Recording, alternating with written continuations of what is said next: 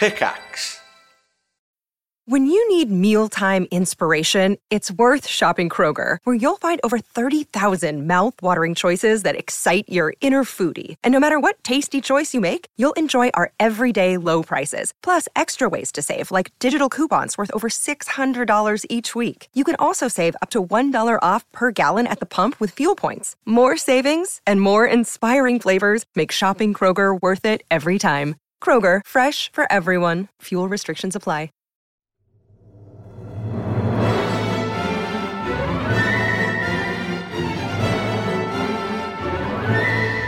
Hi, everybody. Welcome back to the Triforce podcast. Woohoo!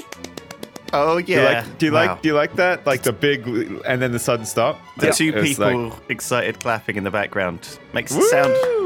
Woo-hoo-hoo-hoo-hoo! Oh yeah. Woo, Yeah. So uh, we're back. Uh, this time we're not on the road. I'm at home. I'm in my cold ass dad garage. It's cold. It is cold, Yeah, Sips. it's Holy horrible. shit! Is it ever Horrible. cold? Oh God, I hate man. this. I hate the cold. You know what? It, it's so cold. I drove my wife and my baby daughter somewhere this morning, and it was cold doing that. You know, normally that's not like a cold thing to do. Like if you have to walk somewhere, yeah, you're cold.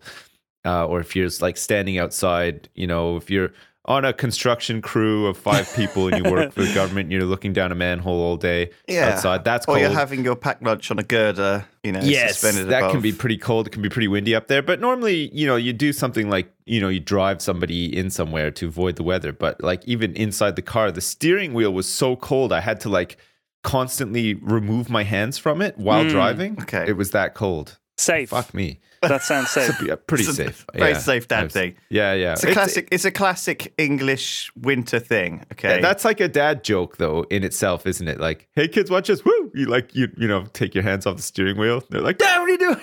like, no, fine. Don't worry.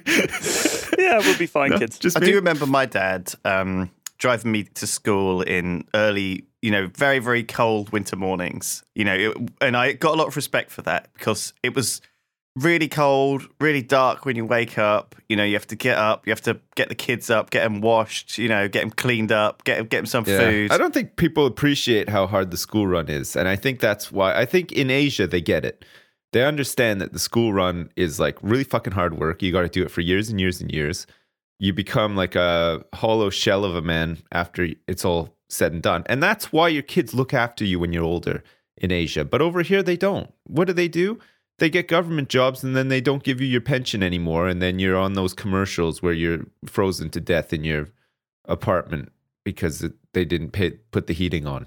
You know what I mean? Mm. Like what, what what's up with that? Why can't why can't we take care of old people in Britain Um, like they do in Asia? Well, in Asia, remember, They do it really I well in they- Asia. Those old people are like looked after super duper well. Yeah. Well, I don't know who you who I in my life I don't know any old people who are not looked after well. Well, yeah. To yeah. be fair, I mean I don't But, know I who you're talking how about. How many here, old Sips. people are in your life? Well, we've got Not many more now. They're all gone. uh, yeah. But- there's a few, a few of them gone. I don't know who you're talking about here. In that that is- that's not being looked after. I'm, t- I'm talking about those people that you see on documentaries all the damn time. You know, on the news every day, they're like, "Oh, the price of heating fuel has gone up again," and then they show that crippled old woman who just like looks like nobody ever visits her, and she's got one of those fake fireplaces. You know, but she that- was probably Yeah. a that it's like a heater. She was probably a miserable person in real life, in like when she wasn't an old person. Just because she's now an old person Well, doesn't you're saying mean you're that saying if she was if she was uh, like a mean old lady, she deserves. she was probably to, a mean middle-aged lady. And then she was probably a mean young lady, you know. Come- I'm not. I've not got any sympathy for her.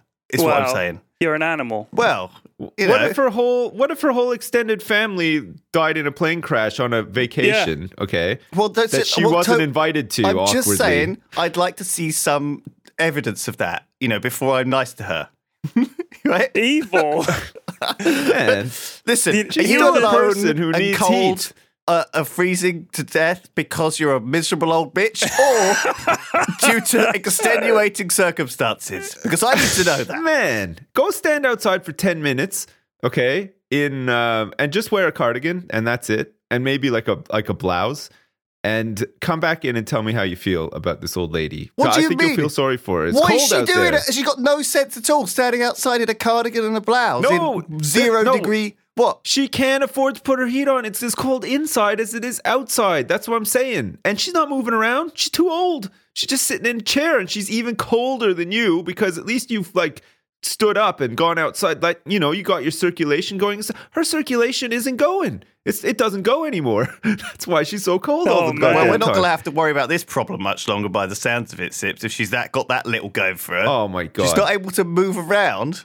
Come I mean, on. All right, Adolf. Let's not start euthanizing the elderly. What? Oh my is that goodness. is that punishment for not being a nice person? Is that is Okay. that what we're saying now? We're gonna kill people? Listen, so my, because my they- nan is 90. Uh, she's the same Right. age as the Queen. And for her whole life, she has very much modelled herself, had, had the Queen there as this same age, sort of fashion icon, kind of role Mm. Right. model.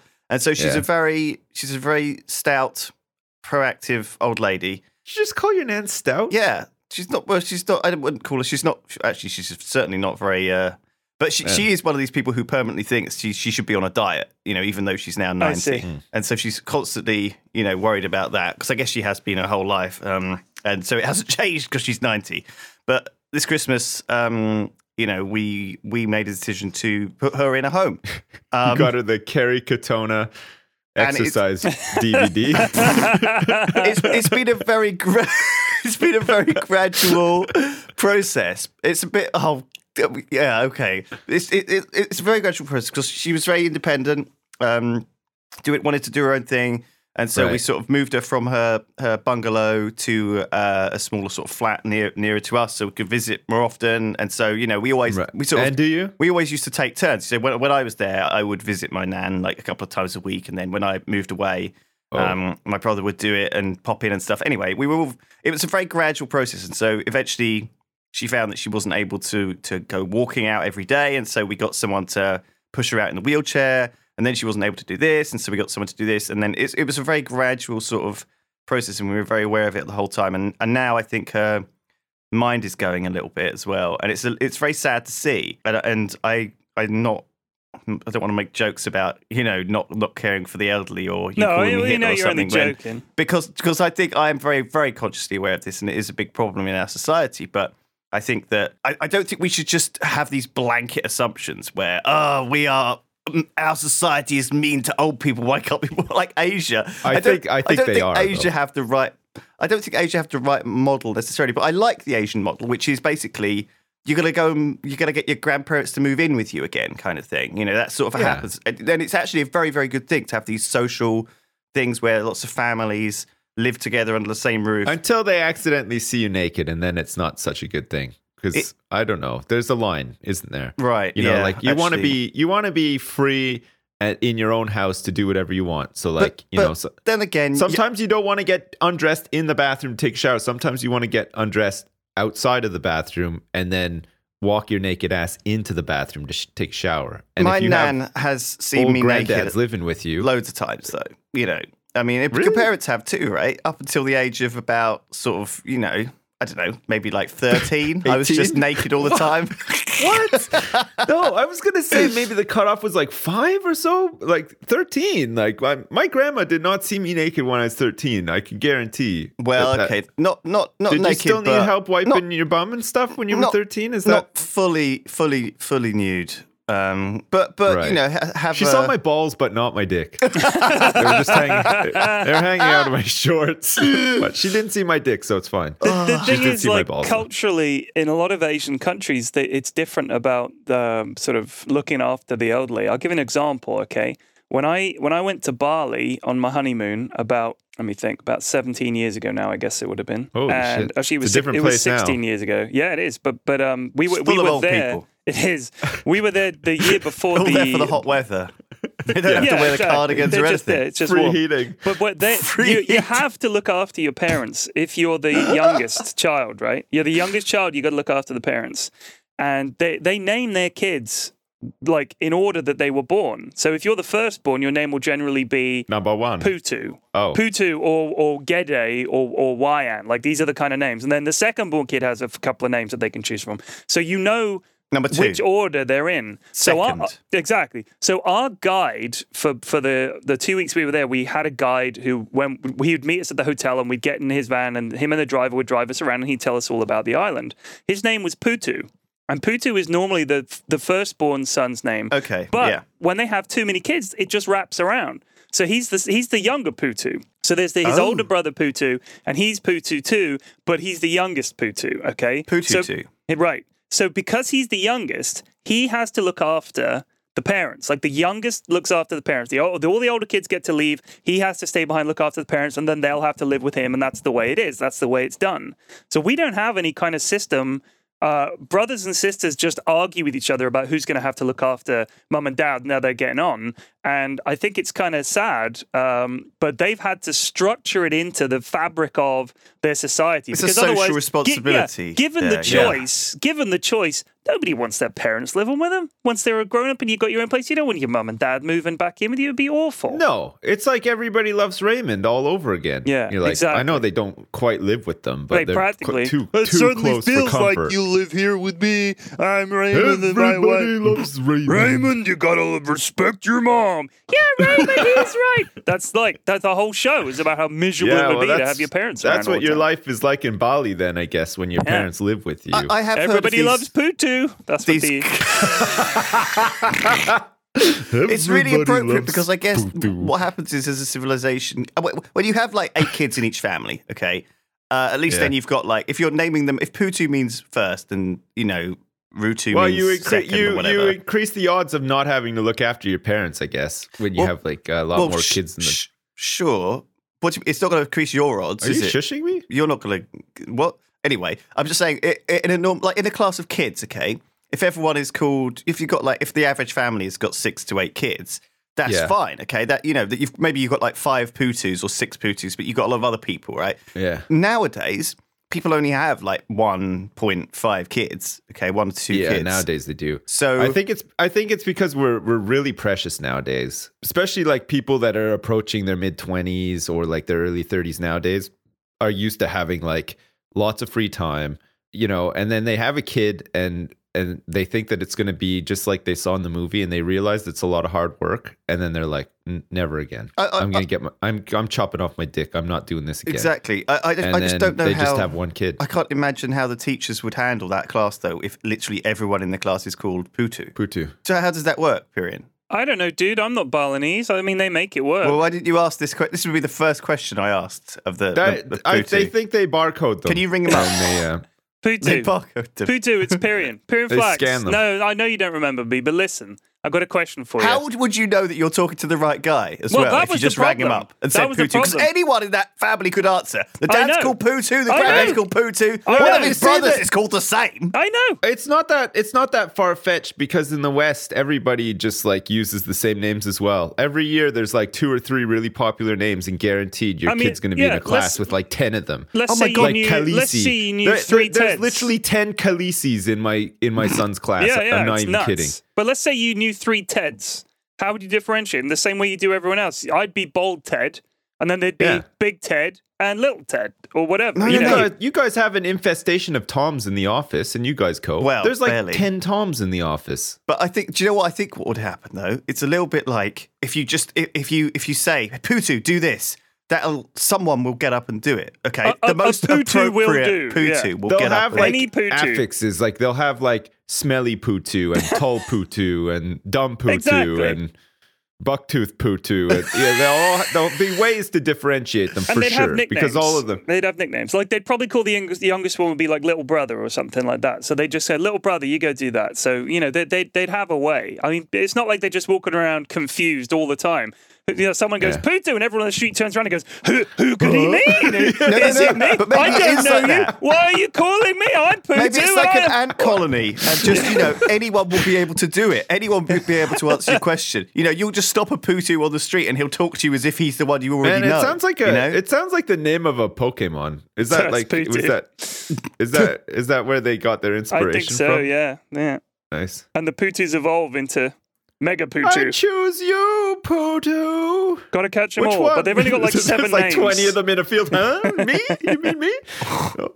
A putu ball. Catch him in the putu ball. Jesus Christ. So yeah, Oh, man, tell me more about Bali. I want to know more about like Oh, what you it's got up great. to. I went. there. I went to a cockfight. Oh, you didn't. I did, yeah. They, it, it's a ceremonial thing that in the temples that they have in Bali, for the morning, sort of before the morning prayers, and everything, they shed blood by by sort of sacrifice. Okay, so the second son has to be sacrificed. they sacrifice. They go through a lot of people. Like it's a lot of Not people. my little putu. Yeah. no. Blood, bloody Putu, they call him. He's always got cuts and things. So, so they'll they'll kill a chicken or something. So to get around Right. the fact that cockfighting is, you know, illegal in Bali because you know you have to make that kind of stuff illegal. But everybody's like, ah, it doesn't matter. So they just kill a chicken by cockfight. Like so, they're still technically it's a blood sacrifice. So they make out like it's a religious thing. So we, we're driving Right. past this temple and there's all these guys shouting and waving and holding chickens. And I said to Putu, stop the van! I want to see a cockfight here before I go back. He's like, okay, but I'm really against it. And I was like, yeah, fair enough. Uh, but I, you know, I just want to see one. Just once, I want to, I want to see what's up. I've never been to one. Oh, God. And these guys look like they're having a great time. So I just love to see it. He was like, okay, I'll take you to the cockfight. So we go into the temple, and there's all these guys. I'm like the only foreigner there. They all look at me for like two seconds, and then they're back to looking at the the cockfight. And they've got these two things, and I didn't realize that they put a razor on the on the sort of spur of the cockerel. Otherwise, the fight goes on too long. So you put this on there, and then whichever one does it will just razor the other one, and that's it. Fight over, blood sacrifice done, no suffering. They kill the chicken, and on you go. Well, minor suffering anyway. So there's all these lads there and they're gambling like crazy. And Putu, who told me he wasn't into it, is front and center with a wad of money, like take a bet to make a bet. and he, he was really into it. And he says to me, so- which one's going to win? And they think because I'm like this foreign outsider, I'll, I'll pick the lucky chicken. So I was like, I think that one's going to win. And the, so like the betting was changing based on my prediction because they were all like, oh yeah, get get in on the the foreigners bet. I want in on this. That's going to be lucky, sort of thing. So they're all betting, and the betting's exchange. And then the guy's holding up the chickens, and everyone's mumbling like this. And then he holds up the other one, and then Fuck he- me. they sort of they poke them at each other. They're holding holding them tight, and they're jabbing them at each other to get them all riled up. And then they throw them into the middle of this sort of little dusty ring, and they just go at it. It's over in like two seconds. One of the cockerels Yo, but what- raises the other they- one in the throat. Job done. They hold up the winning cockerel. He gets taken off to have sex with all the chickens he wants, and they wring the neck of the other one, and job done. And on we went. And then money changes Why hands. did they fight though? What did they do to them to make them so angry? Because they, just- they don't. Well, cockerels, cockerels, fight terri- like- cockerels will fight. Like they're kind of if you if you get a couple of angry cocks sips, Right. shit's gonna kick right off. Okay, like just rutting. Yeah, but I guess if they're ah, out in the them at each if other. they're out in the wild, they can back off and go back to their hood and stuff, but and, they're and not claim in, the territory. and because you've been Oh, poking them at each other, it's like starting a Right. fight. It's like grabbing someone's hands and pushing another person, making them push each other, and then pushing them into a ring. And they're they're so stupid. They're like, "Hey, why were you pecking me?"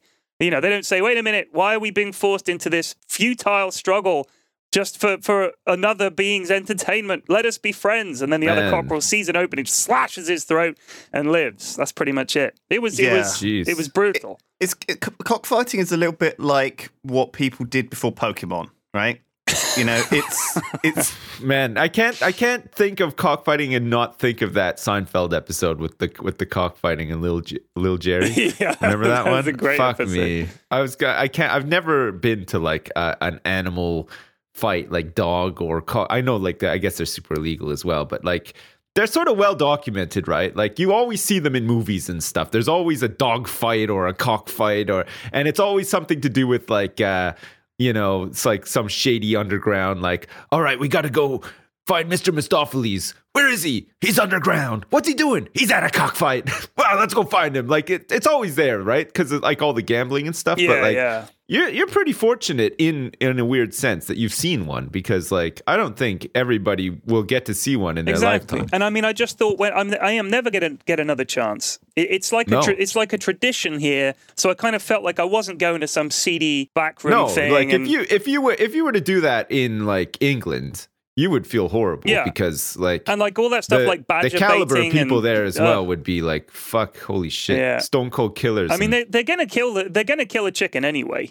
And this just adds yeah perhaps a, a cruel moment in the front. The chicken's still to die. It's still to get its neck wrung, and they're still to eat it. Like you know, that's the way it goes. So I, I didn't feel terrible. yeah. It wasn't like a couple of dogs where you think, shit, this could have been somebody's pet, and now they're forcing it to fight. Like that's brutal. This is Yeah. it's it's a chicken, man. It's going to die anyway. Come on. well, Yeah. yeah. I think it's it, it's um it's a big religious. There's a lot of religious attachment to it. It's a lot. It's, it goes back a very very long way. And I think that obviously one of the things that they're doing with those razors, I guess, is to shorten the oh, suffering. Oh suffering. yeah, of it goes birds, on right? forever. Otherwise, like So, they they're just Yeah. raking at each other. You And want I it to that- be quick. that you want it to sounds be bad. quick. Yeah, yeah. Because back in the day, people had the stomachs for that, but nowadays everybody's like too much of a pussy. They just want it to be over quick and they Don't be a want to get their money. It's just a chicken with his eye hanging out. What? Just, You watch don't be a such a two-hour fucking cockfight. You you watch the whole thing.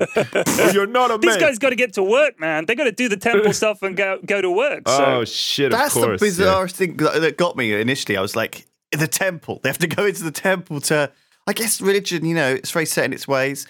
Maybe you know, maybe the blood spilled on the blood sacrifice on the temple floor is like harkens back to something. I yeah, don't know. no, it's, Yeah. it's all yeah. It's a it was a big part of it. And the other thing is they have temples all over the island. Like these are like your your each family has a little temple. Like going back for for generations, that's been their little sort of shrine, if you like. So they're Right. they're small. It looks like it's it's like maybe the size. You know, you know, you know, a portable toilet, right? Yeah. Imagine a building uh, with about three three three square of those, so about three cubed.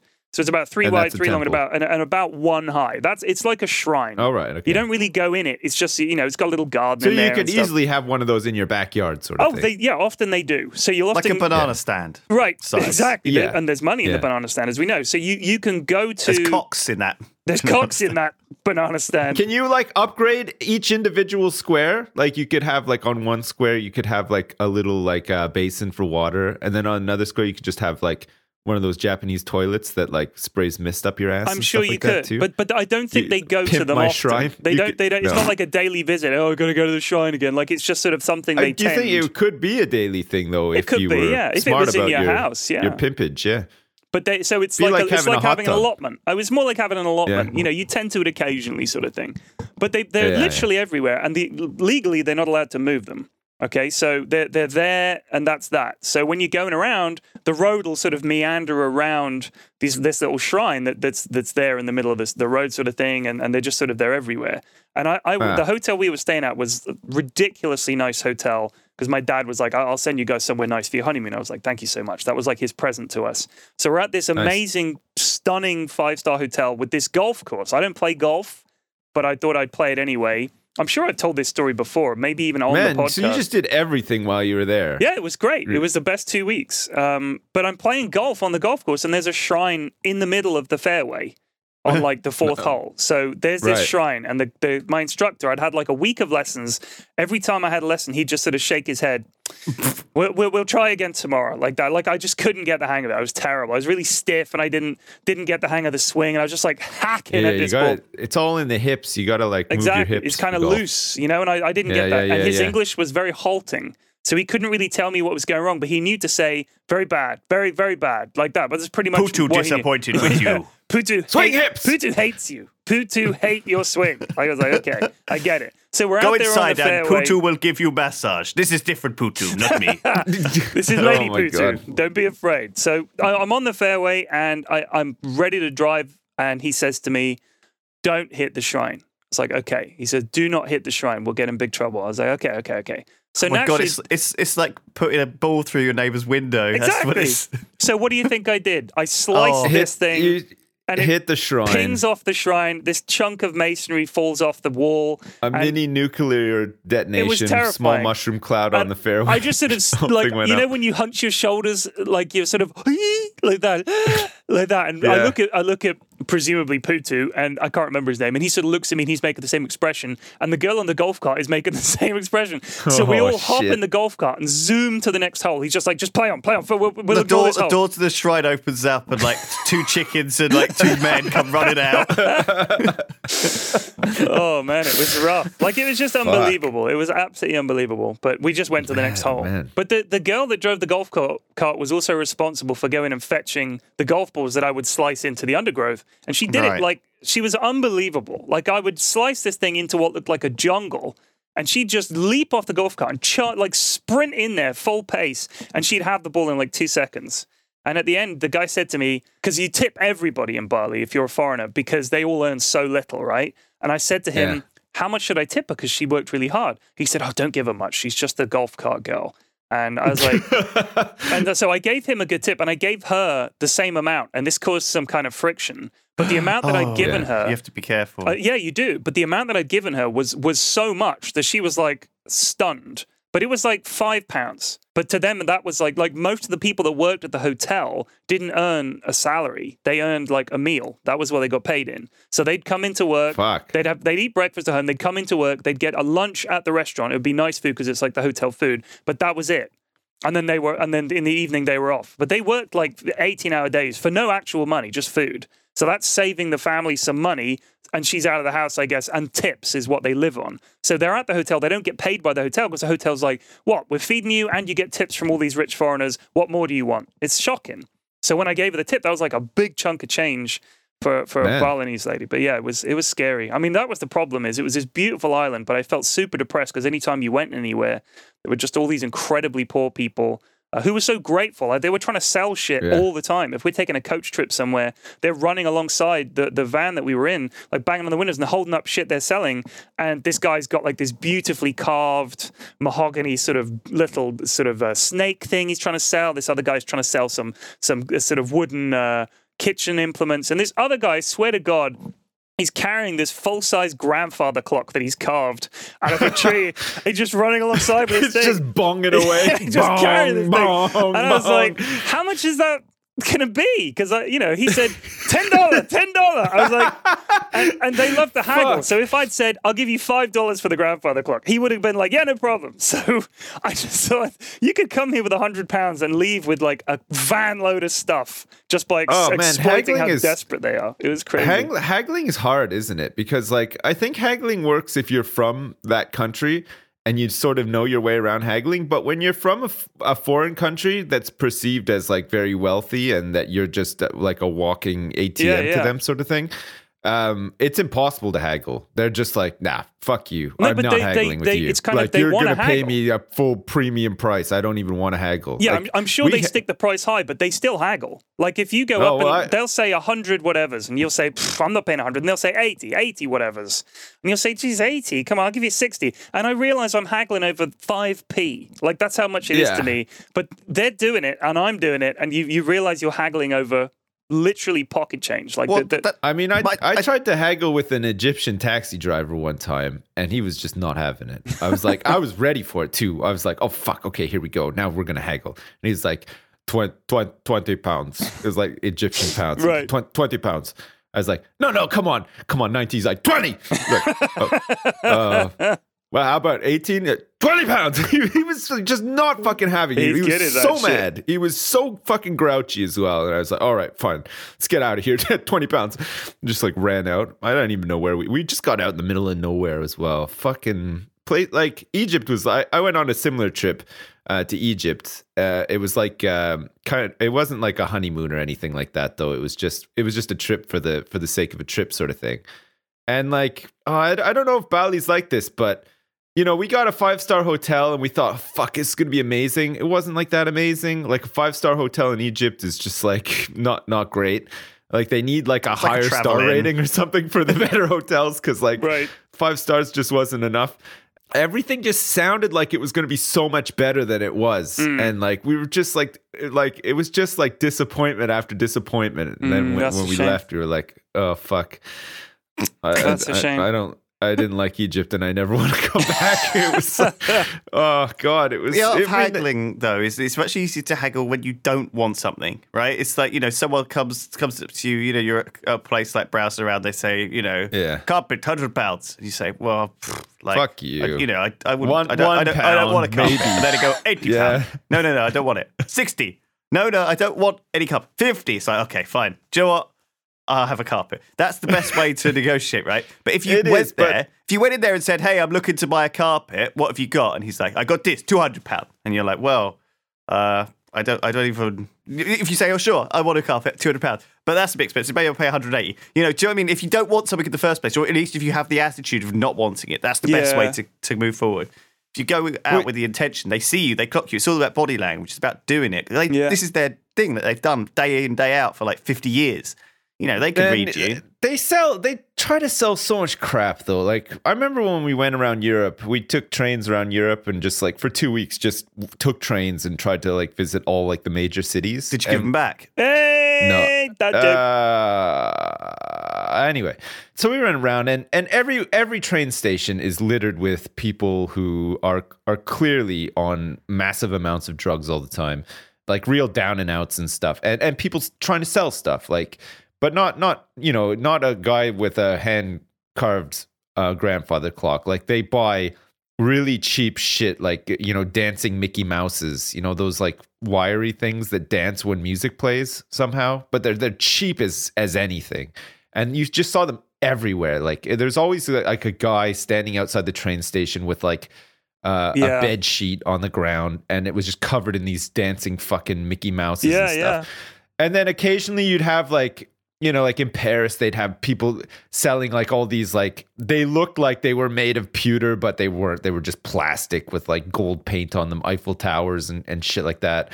But when we were in i think it was rome or it might have been venice there was like there's this there's this one street we went down and it was just full of these people um, selling the, these and like the Mickey Mouses were there uh, of course but like you know all these like souvenirs and stuff. So this is all like laid out on the ground like on a bed sheet or like on a pillowcase or something and these guys just standing around listening to music trying to sell this stuff. And so we're going through and then we we come across this guy and he's got this sheet down and he's like the stuff he was selling was just somebody's purse and the contents of that purse. Like, that he stole clearly. It was like one purse and then there was like like a lipstick and and like a little mirror. And it was like it was just like it wasn't even like duplicates of anything. It was all just you could just tell he just just snatched this purse and he was just trying to sell everything inside it. Fuck That's it was so weird. That's it was amazing. pretty funny yeah. All right, I, I got a, a as well. complete change of subject here. This was something that really, really made me laugh this morning. Okay, I'm on the way back from dropping the kids at school, and it's recycling day around here on a Thursday, and so everybody's put out their recycling. Uh, something has fallen out of one of the recycling bins, and it's a piece Right. of junk mail. I can tell straight away because I got the same piece of junk mail. It's like something from Barclaycard. Uh, it was for Mrs. F. It was just like their usual mass billing thing that they do. That not billing thing. It's Yeah, just a yeah. ma- mail out that just says, "Hey, you can get a credit card now with the incredible rate of 1,000 APR. Sign up here." Like you can see Yeah. the branding was the same logo on the front, same little word, and I could see it and everything. But written on the front of the envelope was, "Stop moving my letters." Right, was written there, like scrawled there in biro. And I realized like this had been written because someone in this person's house was moving their letters around. And they'd seen this letter wherever they leave their post. Like most people, when the post comes in, they've got like a little table or they, they tuck it in. Like there's a place where you put the post so it's not just on the on the mat next to the front door. Right. And they'd obviously been someone in their house that they were living with was moving their letters. Now Or maybe it was like a like a like a, a house like that co- converted into flats or something. Well, no, you know, but th- these are all flats. They, so this this bit along here is Okay. all flat. They're not not me, but like our house is all um our, our road is all terraced houses. But the other part, sort of near next to our road that I walk past, it's all it's ex council flats that are now just Right. flats, right? So Yeah, yeah, this yeah. this is someone living in the house. And whoever they're living with, their family or their housemate or whatever, has Their been nan. moving their letters. Their nan. It's And actually they- your nan, isn't it? It's, your house. It's, it's Yeah, my This nan, was your obviously. house. It is Yeah. not. I, I want to stop that right there. This is not me. Okay, I, I do not care about who moves my quote. I do not letters. move anyone's letters. I do not. It You're was very, not me. You're But- very. but- you have like there's where the letters go. You've like drawn a square and they have to fit in there right, perfectly. a or dotted else you get line and stressed the out. letters go in there Yeah. exactly. But what I Was liked this, about it was, was this very angrily written? Very, like scratched, really scratched. So, wh- first of all, whoever's writing it, I like the idea that they, their letters have to be in this place, not in the other place. Okay. And they then, they've obviously re put the letters where they were, and they've written on the top one, stop moving my letters. Not okay? good enough. For the next person, like whoever it is that's moving them is going to come to move them, are going to be like, whoa, and see that note, which I thought was really funny that they didn't just say to them, can you stop moving my letters? They've had to really angrily write, stop moving my letters. Yeah, that's of all, a very British thing Right. as well, isn't it? but second of all, nobody gets letters anymore. It's it's all junk mail or a bill. That's it. So I also like the idea that this person Exactly, yeah. sits there with their letters. Ah, my correspondence has arrived, and they sit in their armchair. in Peru. and they open it up. Ah, Barclaycard. Yes, I'm on very good terms with Barclaycard. They write to me often. Thank goodness this letter wasn't moved, or I would have moved this, missed this important missive from Barclaycard. Let's see what I offer- would do if somebody had moved my letters. I would What- never have known about this fabulous offer, or with a short time of availability. How would I know that you can get 10% off a greasy pizza from the local establishment uh, Pizza man. for, for only the next 14 Pete's days? Pizzeria. Ah, this this cab firm has been in contact with me before. I believe I shall do business with this local cab firm. They also run a car to Heathrow. Did you know? I would not have known that had someone moved my letters. I don't know, but maybe listen. Some people just have very spidery, angry-looking handwriting No, because people dude. don't write very often these No, days. it so was maybe written it was Well, just you can tell a lot by handwriting. Blood. Like you know, Yeah, they've it- written in like, blood. you know. Remember, remember when you used to exchange notes with girls in school, and girls always had really upbeat, bubbly writing. Like, Yes. you know, like with big circles on the eyes and stuff like that. yeah. and like and it would always be like oh man i can't believe like i can't even remember what she looks like but i bet she's pretty hot based on this handwriting Yeah, it's all boobs then- and butts, all of their yeah lettering. yeah right? yeah it's like really curvy lettering and stuff Yeah. and then me it's like all just it looked like a like a three-year-old With a crayon.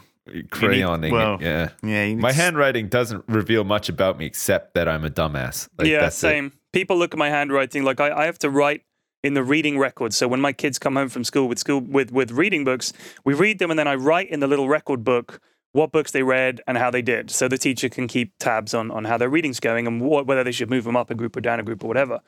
And I've realized now that the teacher must look at my handwriting and think, such a shame that their father is mentally backwards uh, because Oh man. So my wife does all that. Her handwriting, I'm not even joking, is like fucking amazing. It's like reading a printout Yeah. uh, like from a computer. Mine it's is like terrible. so clear and perfect. And then mine just looks fucking awful. Like Well, it, it's offensive. It's so I, bad. uh, uh, for me, like I guess because I was because I grew up having access to a word processor and a computer and typing stuff. fancy. Look at Mr. Fancy I grew Pants up here. in a word processor household, so I am no, a but the thing is, privileged it was it was it was it was at the time that was pretty unusual, right? My, Hmm. I, I I only had that. It was like a BBC computer, and the only reason we had that was because my dad uh, did accounting on it. It was expensive to buy that Did, kind of but stuff. did they have QuickBooks so- back then? Was it like a big deal? Like I have to take a week off work to do my I don't think you even. I don't think he even these computers he only had. He didn't actually do accounting on them. He just used it to send out posh-looking letters, and it was like almost like an expensive typewriter kind of Yeah, thing. yeah. Nice. I sort of only half learned joined up writing. Okay, so my writing was always my writing's not very good either, but uh, I kind of obviously got about halfway through learning joined up writing when someone said, "Ah, don't bother, no one's going to need to write anymore," and so.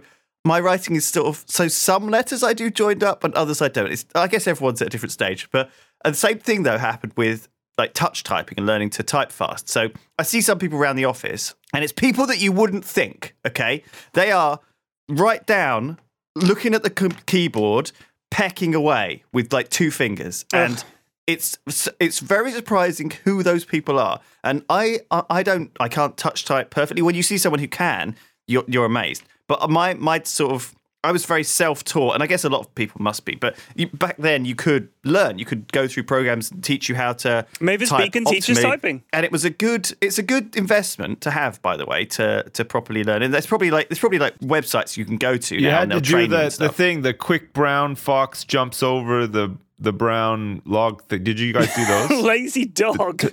Yeah, the yeah, lazy yeah. dog, That's, yeah. that's the, the thing they used to show all of the letters on the. Um, 'cause that The, uses- uh, the quick uh, brown The, fox uh, jumped the, over the uh, brown fox. I'm pretty sure the Two that's how it cockerels uh, enter the shrine, and the man hits the golf ball, and Putu gives him a rub down. I don't know what's going on. Uh, so, so, so no, I, I, I, I, I'm exactly the same as you. I half learned to write and I half learned to type. I don't think he said that that that was the case with him though. He just said his handwriting is fucking bad. I mean, it's bad because when I'm writing, like me. and I'm sure this, like my handwriting wasn't always terrible. I, I mean, recently I have uncovered all my old D and D books, and I put them up because I've got these new shelves. Anyone that's watched my stream will have seen. I've got new shelves, and I've liberated all my Hey, nerd I stuff. Right, it's all I, up. I noticed that the weird clinical bed is still in there, though. it's I guess it's you can't just really. a bed, but uh, there's nowhere else to put it. Like Mrs. F You was know like, what it "Get rid of the though? bed," It's- but we need it. It's just His it's gran the has to sleep somewhere. No, she's Put in the, the, she's just in the put spare the room. mattress on the floor and get rid of the frame. That looks terrible. The frame is an it is a nice frame. I don't know why everybody hates it. It is a nice frame. It's just because it's, It's- uh, it white. looks like an an asylum Yeah. frame. I, yeah, but it's it, honestly, you're seeing the other end of it. If you see the nice end of the frame, it's it's nice. It's like Well, turn the fucking bed around no, then. I don't. I don't want to have to turn it around because uh, then I'd have to take it apart. The room is small enough that I can't actually turn it around. Like Oh, that it- you know what I mean? yeah. So it, it's like this is the way it is. I built it this way. It's going this way. It's fine. It's fine. So anyway, is the room too small I- or is the is the room bed what? too big? the, both.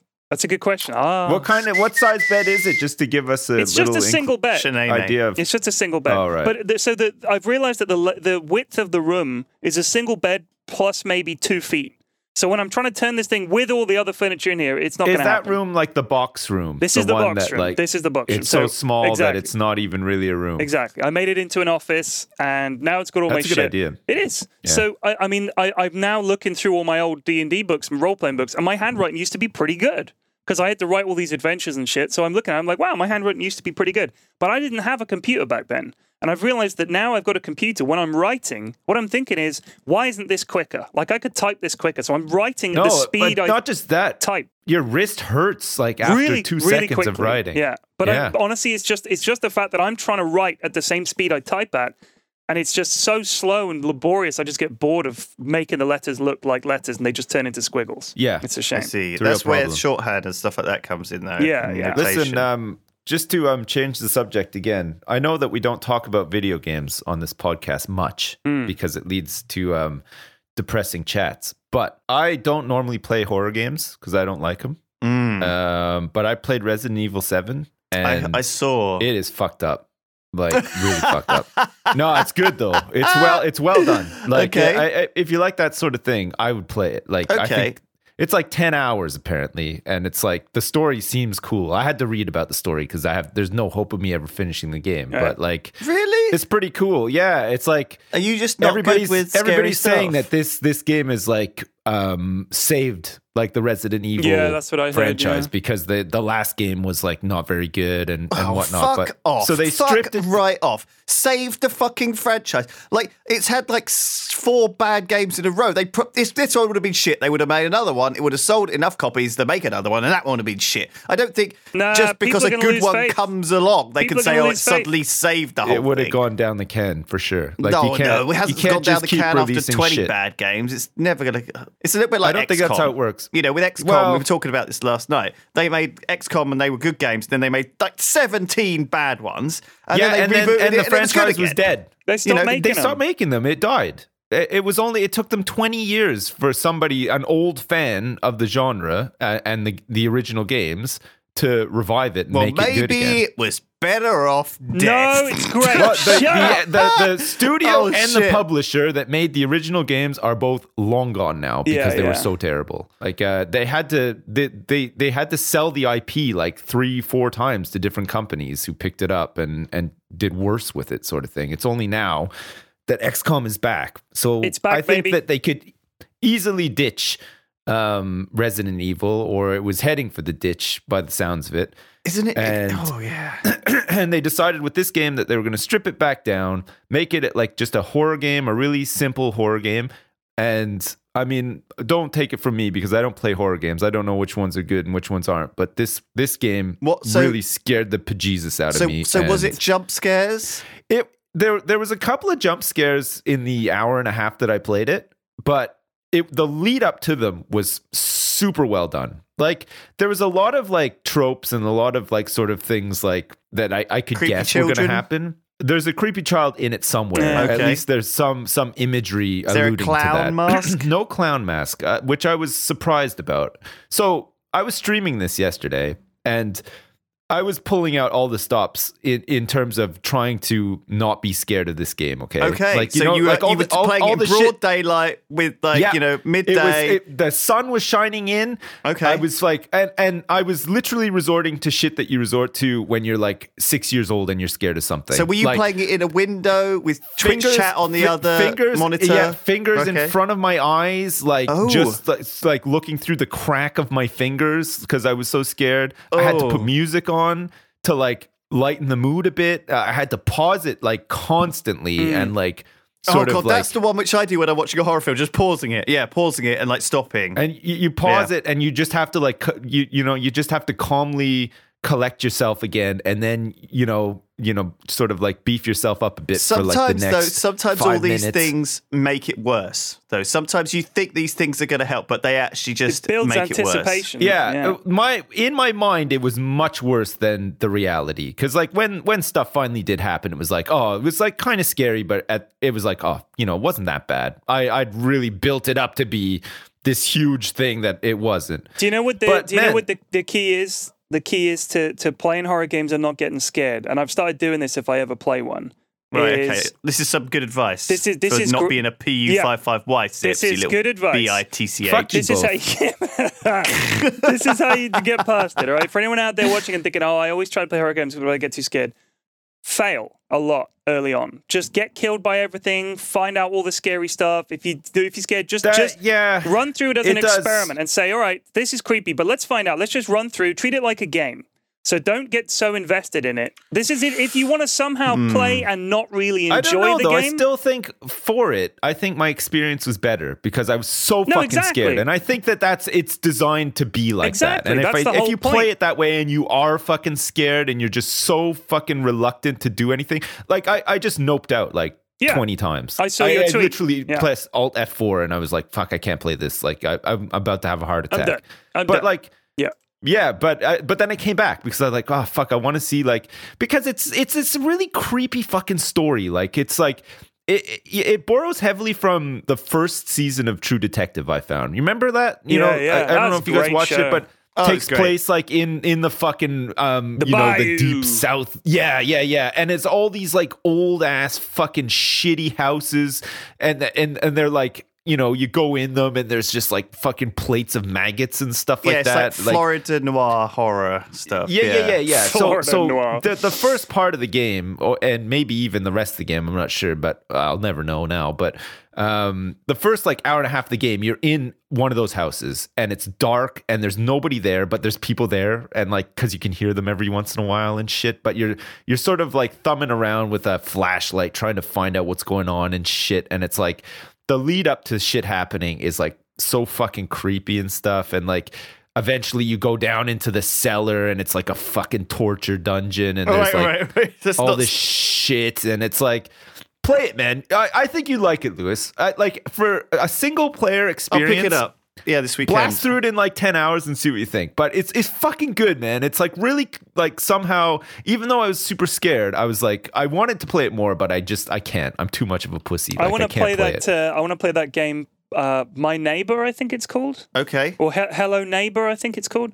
And it's basically you have to break into your neighbor's house. And he's it's very cartoony. Like he's this big burly guy that looks like uh, a slightly sort of a, a fairly wealthy middle aged guy who's maybe he used to be kind of athletic in his youth, and now maybe he still goes shooting occasionally. You know, he's he's got that look Right. about him.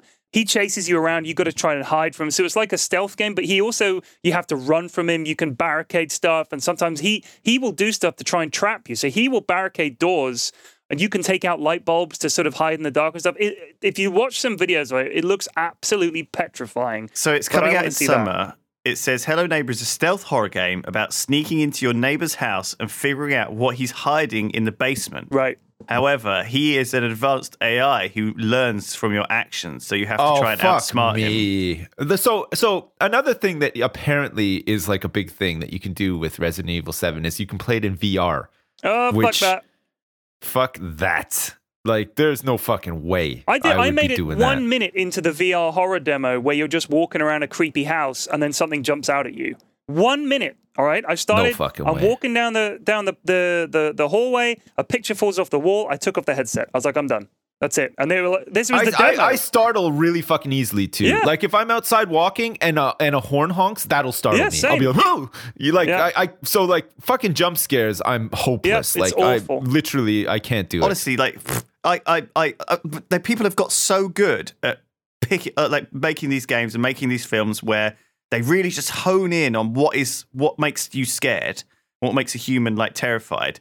That when it comes to doing it for VR, I feel like it's like easy mode all again. You know, it's like if we apply these things that we know work well on just a, a 2D Yeah, yeah. thing. Now put it into like a much more immersive environment, and oh my god, some people absolutely worship these horror things though. Like Hannah loves loves the um like the adrenaline stuff that comes from getting a bit scared, Ugh. you know. And so she's like a big aficionado, plays all the horror games, watches all the horror films. Just can't get I hate can't it. get enough of it I hate it. I, I, I, I hate honestly it too. hate it. yeah, it's I, I think it's not like an me. adrenaline junkie thing. Maybe it's like a little bit like doing skydiving or something. I mean, if you if that's the case, just go fucking skydiving. Yeah. Like, uh, don't Well, don't watch scary, like some right? weird fucking debasing horror movie. Like, it, you know, it's awful. Like, even in the game, like the shit that, like, I you fight this. Well, I don't want to spoil it in case you guys play it, but like, it's fucking gruesome, man. Like, some really gory shit happens, and it's like.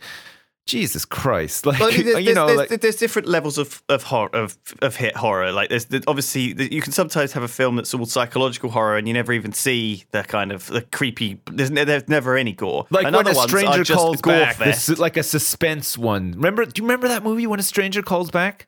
Do you remember watching that when you were like smaller? Or I don't like, remember. I I've don't know, like in your teens or whatever. I went to a sleepover party. Okay, like when I was like ten. Okay, like it was a birthday thing, and the the big thing was you always had to rent. Like a horror movie, Right. but When a stranger you calls couldn't, back- you couldn't rent something too gory. So 'cause your I've never heard of this never let movie, you- right? But this is obviously something from your childhood. An hour and a half long, 1993, made for TV psychological horror film. Yeah. Okay. A sequel to oh, a sequel to the 1979 When a Stranger Calls. So when a stranger calls back was the follow up. Yeah, yeah, yeah. And the whole movie is a woman alone in a house, okay? And it's like there's like a fucking thunderstorm outside, of course, like this spooky night. This person keeps phoning. And at first, it's like he phones up and he's like, "Oh, hey, um, you know, I, I live a couple doors down and I'm uh you know, I'm, I'm I'm on my own or whatever. Is is is Jenny around or something? Like, no, no, Jenny's not here. I'm babysitting and blah blah blah. blah. And it, it starts off all nice and stuff, Hmm. Yeah, and then it, it. just saw it. progressively gets creepier and creepier. And he's and he's like, "I'm in your house now," and she's like, "Stop phoning him! What the fuck?" And everything, and it, you know, it, it's this huge suspense trip, and it is like this psychological thing. And Slasher. the whole time, you're, slasher? yeah, Yeah. and and it's one of these ones where you're just like the whole time you're just like oh, I can't look. I, I don't want to pause it. I, I need to go to the bathroom. And you're just trying to like not wimp out, and like you're in a room with like all these other guys that you're having a sleepover with, and some of them are just like, no, the fuck, this fucking movie sucks. Let's go smoke or something. You're like, ah, jeez, oh god, what am I gonna do? it's like, oh fuck me, yeah. Like suspense and and horror and stuff is just like not for me at all. I can't do it. Oh, too yeah, oh, it's really interesting. This is so. Oh, flipping heck. There's this like a lot of these things come from something before. Okay, everything's built on each other. So when I when I just looked this up on Wikipedia, and it took me on this little journey backwards. So it said, you know, when a stranger calls back is obviously a sequel to the classic When a Stranger Calls, which is from 1979. I don't know which Yeah. one you saw, but I assume when it, I assume I think it might 1993. have been when a stranger calls, but it could have been when a stranger calls back. I don't it know. feels like it feels like that's the kind of thing you might watch, like when you were. it was the one like- where where she's trying to find him, and she she knows he's in the house, and she can't find him, and then it turns out in the end. He was wearing like uh it might have been when a stranger calls back because it sounds so fucking dumb. Like maybe it is when a stranger calls back. He's wearing like a fucking bodysuit with with like bricks painted onto it so that he can blend in with the brick wall. Okay. That's so stupid. and that's the thing at the end. And it's like, oh fuck! The whole time he was in the house, He was- phoning. the phone he was call was phoning coming from within the house, from the and he was wall. camouflaging with the brick wall. that sounds ridiculous. yeah, yeah, yeah. But you know, it's like whatever. I love that. So, so that was that was uh, inspired by the, the- classic yeah. folk legend Yeah. of the babysitter and the man the phone upstairs. calls coming from inside the house. That's what the operator says. The first time I heard that story, it scared the shit out of me. I would have been about 11 or 12 years old. And my friend and I were reading, we, he had this book of scary stories, and we were reading it together. And we were sort of reading it, and we just sat there next to each other, like in his room. We're just reading the book next, like to it together. And you could tell we were reading at the same speed because we both got to the final, like the, the reveal, and we both went white as a sheet. Like we were both petrified by this story. Yeah. And it was uh, like we both sort of looked at each other with this look of utter terror. And I mean, it's it's not scary now. Like it's a, it's a it's a trope. You know, it's like so cliche. But the fir- the thing is, the first time you hear all this stuff, it's not cliche for you. It's genuinely terrifying. So we were like, oh my god, that was so scary. Like we couldn't believe it. And we went downstairs and told his dad. And his dad was like, geez, that's like the oldest story around. Come on, how does that scare you? And we're like, well, we only just heard it for the first time. It's still scary. So yeah. Then, s- similarly, I remember being in my friend's basement. Okay, I was sleeping at his house, and we were watching Jerry Springer at like two in the morning. Okay, and we're we're just sitting there watching it, and you know, it was it was like talking about like uh, this you know this lovers tiff or whatever, and and this girl Cindy comes on. Woo, And she's all like, "Oh, you know, like, we dated a couple of times, and he said this and that, and they're like trying to work it out or whatever." And like Cindy came out, and we're like, "Holy shit, Cindy's pretty good looking." And we so we're watching this, and and, and then Springer comes out, and he's like, "All right, everybody, but there's a twist to this." And you're like, "All right, all right, Jerry, what's what's the twist?" And you're like, "Well." What Gary doesn't know is that Cindy is actually a man, and it was like it was like it was that moment. It was the same moment you just described. Me and my friend both like turned our heads, looked at each other, both white as a sheet. We're like, "What? This is possible?" Like, bearing in mind this is like 1990. Yeah, it We're was like, new then. "What- like the what- first what time the they did the? Cindy's actually a dude. Everyone, it blew everybody's mind. Cindy is a man? How the fuck she looks so much like a woman? Like, is this what is this what we have to look forward to in our adulthoods? Like we're not gonna know and stuff? Like we were so fucking scared. It was like unbelievable. Scared. About the dumbest fucking thing. Like when we were kids, right? Yeah, so yeah. but it was just like I'll never forget that moment. Like we've just You were it there was just like with it was just this Putu. Putu was- couldn't believe it. Man, we were just You mean could not Putar is. Puti? What is going on? What? Pu- Putina. Yeah. Oh, Oh, all right. fuck me. We got a Anyway. bodega. We do. It's it's uh, it's an interesting one this week. It's very very different to the other ones. But are you ready? Is it? Yeah. Uh, I, I- I don't I know quite so. how to pronounce this. It's it's Spanish Okay. for twelve. So is it do, do, doce or doce? I can't remember anyway. Part twelve. Let's say it that way. Bodega. Part doce. Zero one one zero zero one one zero one zero one. Droned Kretos Nebish, one of the most surveilled men in the galaxy. He was arguably the best and most prolific computer hacker in the galaxy, and for three years he'd been under house arrest in his apartment on Snide 4. And for that entire period, even in his sleep, he'd been emitting a string of binary digits. Investigator Patar knew this because for those three years she'd been watching Nebish on a small monitor in a tiny, cramped, hateful surveillance truck jammed up against her large, sweaty, hateful tech assistants. Anything today? she asked, wheezing on a vape and sipping a scoffy. Nah, said the tech guy. Even in those three years, she hadn't spoken with the tech guys other than in a professional capacity. She just sat there fiddling with her phone, waiting for Nebish to do something, to give himself away somehow, to slip up. He hadn't. The binary was, presumably, Nebish's way of flarving with the feds. As soon as his trial at the Supreme Court of Snide had ended the way it had, in a legal deadlock, he was doomed. Any trial on Snide was essentially a life sentence, thanks to the insanity of their judiciary. 90% of the beings on Snide were lawyers or worked for lawyers. The other 10% were cops or judges. Every other need and function was handled by robot. Everything was automated. Except, by law, the law. As a result, the planet's entire economy was structured around lawsuits. And naturally, Patar was being sued by both of her tech assistants, and she in turn was countersuing them. The cases would never see a courtroom, thanks to the decades long backlog. However, since the economy of Patar depended on people's possible lawsuit settlements, this was fine. She could get a mortgage using her lawsuit as collateral. Her bank would naturally sue her in return, but this was all part of the arrangement. Zero, one, one, one, zero, zero, one, one, zero, zero, one, one, zero. For the first few weeks, the surveillance team had worked around the clock to figure out what the binary code meant. Sometimes it turned out to be a recipe for soup, other times it was just a string of prime numbers. Once it was the transcript for the entire 12 season run of How I Sued Your Mother, a popular sitcom starring, of course, robots. After they realized he was messing with them, they stopped trying to work out what the code was and just recorded it.